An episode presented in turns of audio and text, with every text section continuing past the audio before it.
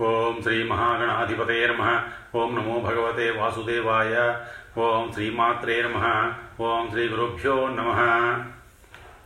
శ్రీదేవి భాగవతం పంతొమ్మిదవ భాగం.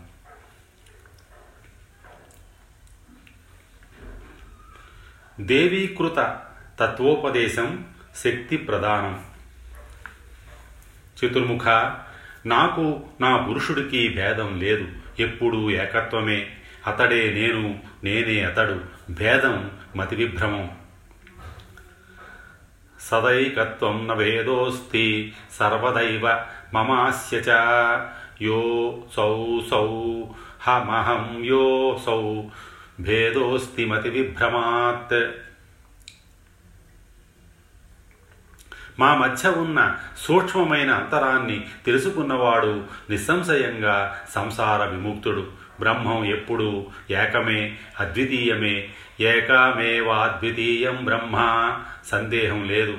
కానీ సృజన సమయంలో ద్వైతభావాన్ని పొందుతుంది. ఒకటే దీపం ఉపాధి యోగం వల్ల రెండు అయినట్టు నీడయే అద్దంలో పడి ప్రతిబింబమైనట్టు మేము ద్విధాత్వం అంటే ద్వైతభావం పొందుతూ ఉంటాం. యథా దీపస్తథోపాధే యోగాత్ సంజాయతే ద్విధా ఛాయే వా దర్శమచ్చే ప్రతిబింబం వా తథా వయో అజ ఉత్పత్తి కాలంలో సృష్టి కోసం భిన్నత్వం సంభవిస్తుంది. అలా దైవిధ్యం ద్వైవిధ్యం ఉన్నప్పటికీ అది దృశ్యాదృశ్య విభేదమే. ఉపసంహార సమయంలో నేను స్త్రీని కాను పురుషుణ్ణి కాదు. క్లీబాన్ని కాదు సర్గస్థితిలోనే ఈ విభేదం. అది కూడా బుద్ధి కల్పితం.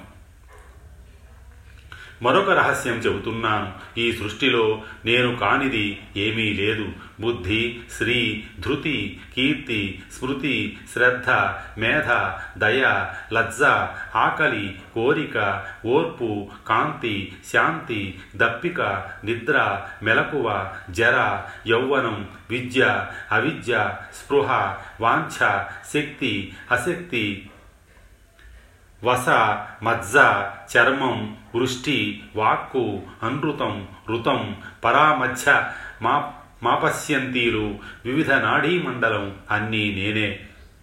నేను కానిది ఏదైనా ఉందా? ఆలోచించి చెప్పు. సర్వమేవాహం. ఈ నిశ్చయం తెలుసుకో. అందుకే ఈ సృష్టిలో నాది వితత స్వరూపం దేవతలలో కూడా రకరకాల పేర్లతో నేనే ఉంటాను శక్తి రూపంలో ఉంటాను పరాక్రమం చూపిస్తాను. గౌరీ బ్రాహ్మి రౌద్రి వారాహి వైష్ణవి శివ వారుణి కౌబేరి నారసింహి వాసవి అన్ని రూపాలు అన్ని నామాలు నావే. అందరిలోనూ నేనే ఉండి అందరినీ నిమిత్తమాత్రుని చేసి ఆయా కార్యాలు నేనే నిర్వర్తిస్తూ ఉంటాను.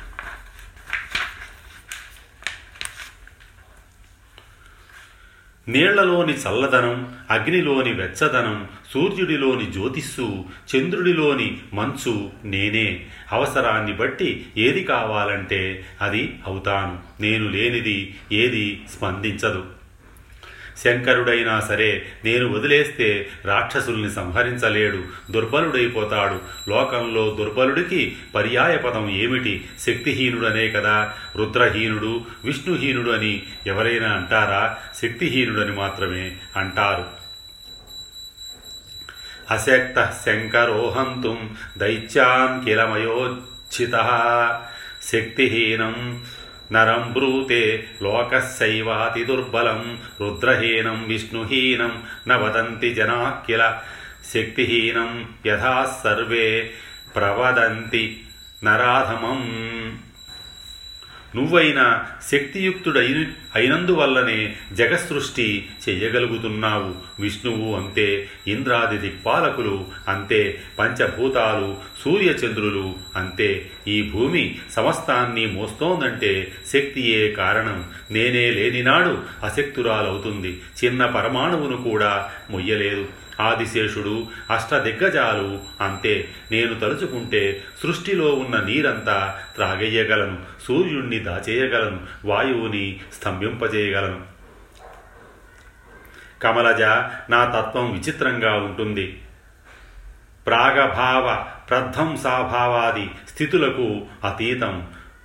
మృత్పిండ కపాలాదులలో ఘటాభావంలాగా జగదభావం ఉంది కానీ శక్త్యభావం లేదు ఉండదు. ఇక్కడ అంతా జలమయం పృథివి లేదు. సృష్టి ఎలా చెయ్యను అని కదా అడిగావు. స్థూలాకారంలో పృథివి లేదు అంటే పరమాణువుగా ఉందని తెలుసుకో. పృథివ్యభావం పరమాణువ పరమాణువ కాదు. శాశ్వతం క్షణికం శూన్యం నిత్యం అనిత్యం సకర్తృకం అహంకారం అని ఏడు విభేదాలు ఉన్నాయి. విధించి నీకు మహత్తత్వం ఇస్తున్నాను. స్వీకరించు. దాని నుంచి అహంకారం ఉద్భవిస్తుంది. అహంకారం నుంచి యథాపూర్వంగా భూత సృష్టి కావించు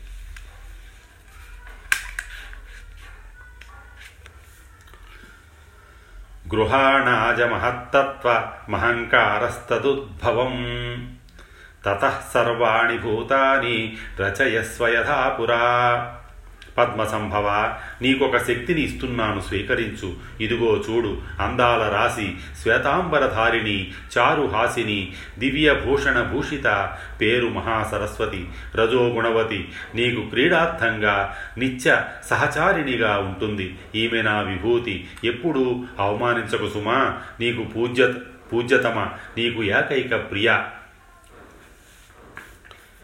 ఈమెతో కలిసి సత్యలోకానికి వెళ్ళు. బీజం నుంచి చతుర్విధ సృష్టిని కావించు. కర్మలతో కలిసి జీవుల గుర్తులు కాలగర్భంలో ఉంటాయి. వాటిని అనుసరించి యథాపూర్వంగా సృష్టిని ఉత్పాదించు. కాలకర్మ స్వభావాదులు కారణాలుగా చరాచర జగత్తు యథాపూర్వంగా ఉంటుంది. నీకు విష్ణుమూర్తి ఎల్లప్పుడూ మాననీయుడు పూజనీయుడు సత్వగుణ ప్రధానుడు కనుక మీ ఇద్దరికంటే అధికుడు. కష్టసాధ్యమైన పని చెయ్యవలసి వచ్చినప్పుడల్లా ఇతడు అవతారం ఎత్తి దానవ సంహారం చేసి మీకు సహకరిస్తూ ఉంటాడు.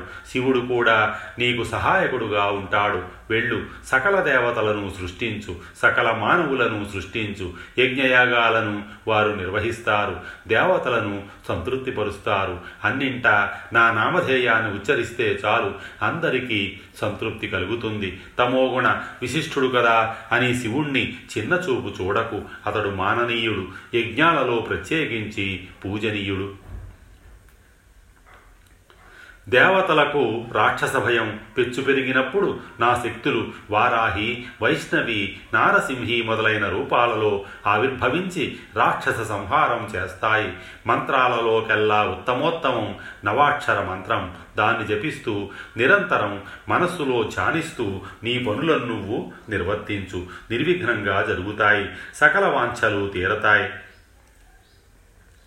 నారద నాకు ఇలా ఉపదేశించి ఆ జగన్మాత విష్ణుమూర్తితో సంభాషించింది. అతడికి మహాలక్ష్మిని బహూకరించింది. నిత్యానపాయినిగా వక్షస్థలం మీద ధరించి గౌరవించమంది. ఇది నా శక్తి. క్రీడార్థంగా నీకు ఇస్తున్నాను. ఎప్పుడూ అవమానించకు అని హెచ్చరించింది. ఇది లక్ష్మీనారాయణ యోగం అని చెప్పింది.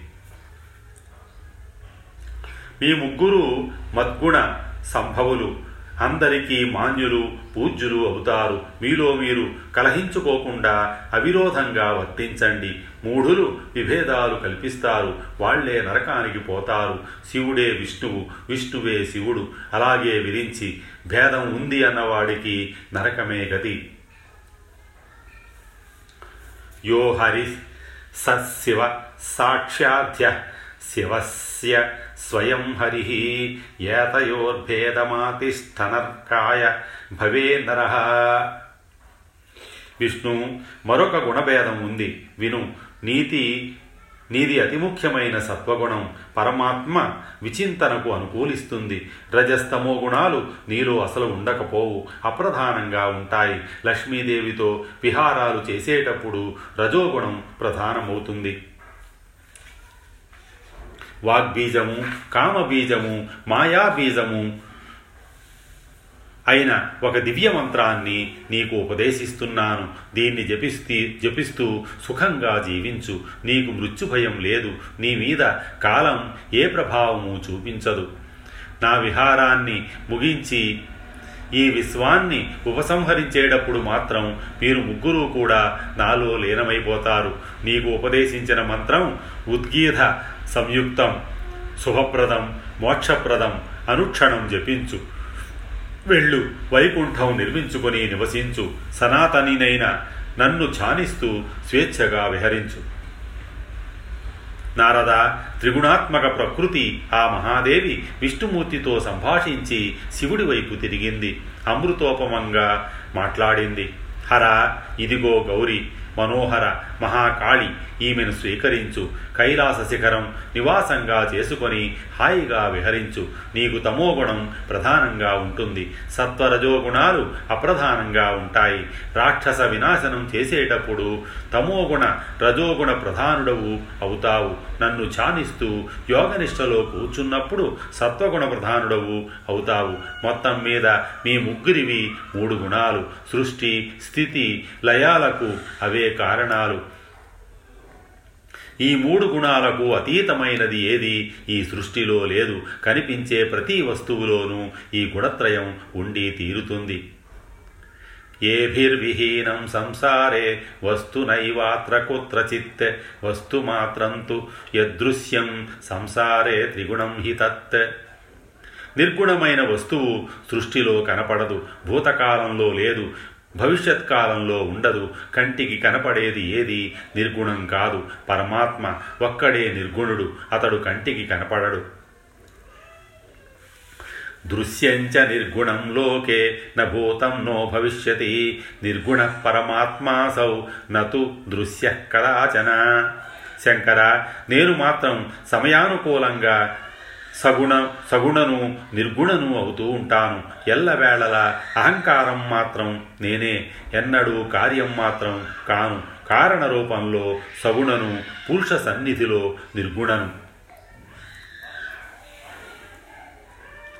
అహంకారం మహత్తత్వం శబ్దాదులు గుణాలు కార్యకారణ రూపంలో అహర్నిశము సంసారం సాగుతూ ఉంటుంది. అహంకారమే నేను కనుక నేనే కారణం. అహంకారమే నాకు కార్యం అది త్రిగుణాత్మకం. అది మహత్తత్వం. అది బుద్ధి. దాని నుంచే తన్మాత్రలు ఉత్పన్నమవుతున్నాయి. పంచభూతాది సర్వ సృష్టి సముద్భావానికి అవే కారణం. కర్మేంద్రియాలు ఐదు జ్ఞానేంద్రియాలు ఐదు మహాభూతాలు ఐదు మనస్సు పదహారవది. ఈ పదహారు కార్యకారణ గణం. పరమాత్మనబడే ఆదిపురుషుడు కార్యము కాదు కారణము కాదు. శంభు ఇది సృష్టి రహస్యం. మీ ముగ్గురికి సంక్షేపంగా తెలియపరిచాను. ఇదిగో ఈ దివ్య విమానంలో బయలుదేరండి. మీ మీ కార్యాలు నిర్వహించండి. విషమ పరిస్థితి ఏదైనా ఎదురైనప్పుడు నన్ను స్మరించండి. స్మరణ మాత్రం చేతనే నేను మీకు దర్శనం అనుగ్రహిస్తాను. అలాగే సనాతనుడైన పరమాత్మను కూడా తలుచుకోండి. మా ఇద్దరిని తలుచుకుంటే మీకు కార్యసిద్ధి నిస్సంశయంగా కలుగుతుంది. నారద ఆ జగదీశ్వరి ఇలా మా ముగ్గురికి మూడు శక్తులను బహూకరించి బ్రహ్మ విష్ణు మహేశ్వరులకు సరస్వతి లక్ష్మి మహాకాళీ శక్తులను బహుకరించి వీడ్కోలు పలికింది.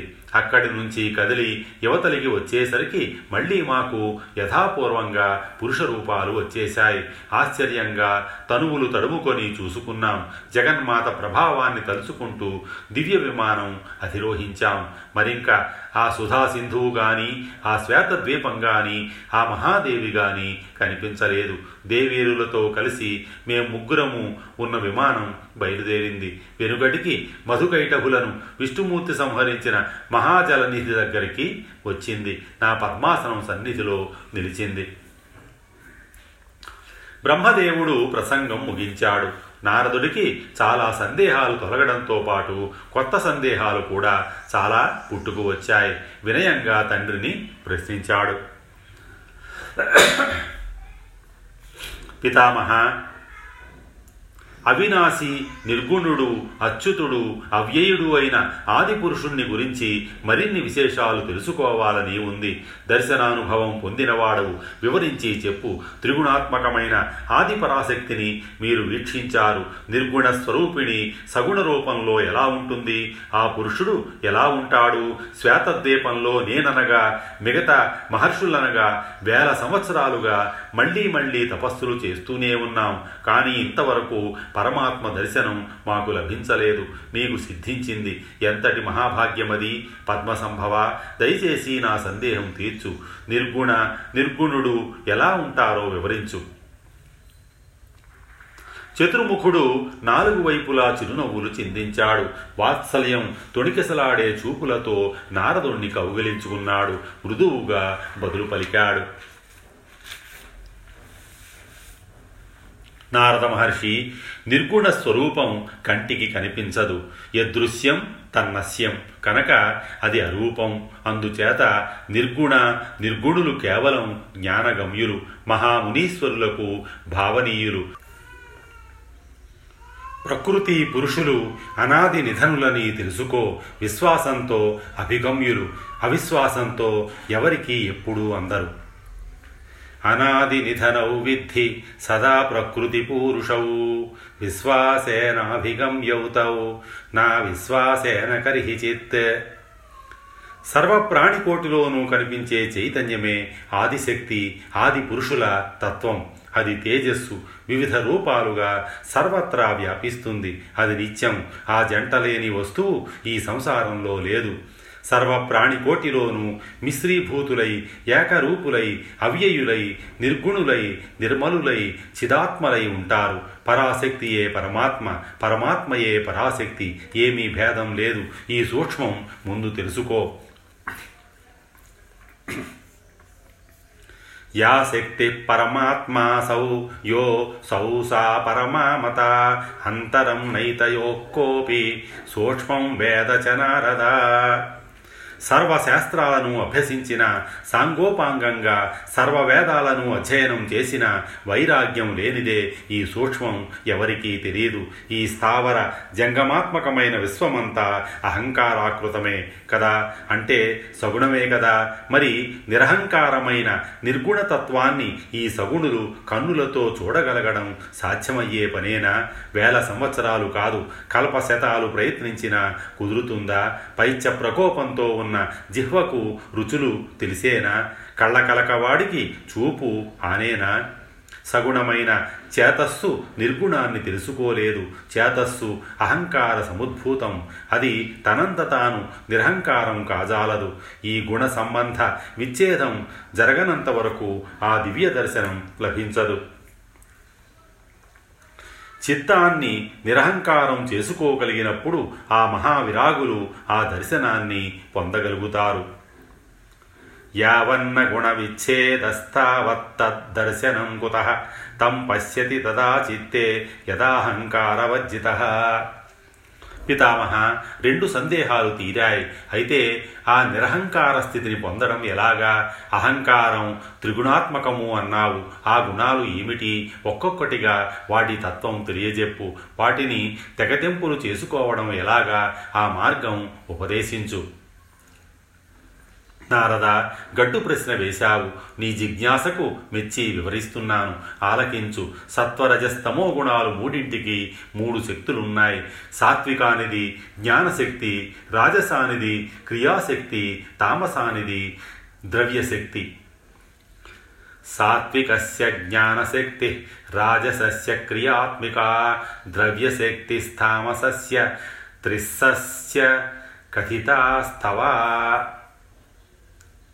అవి చేసే పనులు ఏమిటో ఎలా ఉంటాయో తెలుసుకో. తామసమైన ద్రవ్యశక్తి నుంచి శబ్ద స్పర్శ రూప రసగంధాలు అనే పంచతన్మాత్రలు సముద్భవిస్తాయి. వీటిలో శబ్దగుణకం ఆకాశం స్పర్శగుణం వాయువుది రూపం అగ్నిది జలం రసగుణకం పృథ్విది గంధగుణం.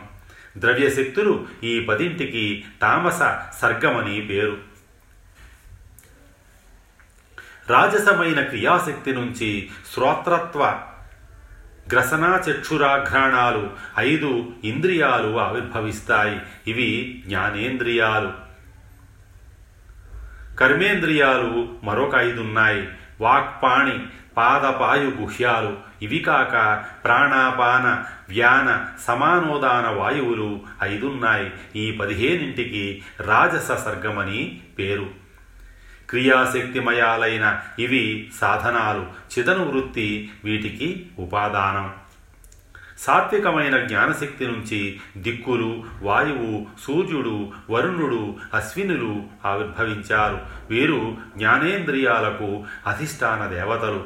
బుద్ధి మొదలైన అంతఃకరణ చతుష్టయానికి చంద్రుడు బ్రహ్మ రుద్రుడు క్షేత్రజ్ఞుడు అనే నలుగురు అధిదేవతలు. వీరే కీలాధిష్టాతృ దేవతలు. మనస్సుతో కలిపి ఇవి మొత్తం పదిహేను. ఇది సాత్విక సర్గం. పరమాత్మకు స్థూల సూక్ష్మ భేదాలు రెండున్నాయి జ్ఞానరూపం మాత్రం నిరాకారమే. సాధకుడి జానాదులకు ఉపకరించేది స్థూల రూపం లేదా జానాదులకు సాధకం స్థూల రూపం.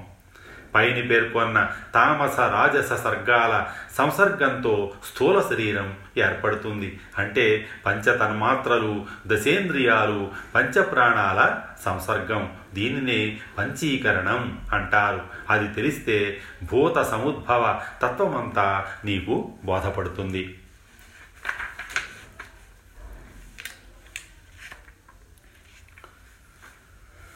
సృష్టమై ఉన్న పంచభూతాలను విడదీసి ముందుగా రస తన్మాత్రను స్వీకరించి అది జలం అయ్యేట్టు మనసులో సంకల్పించాలి.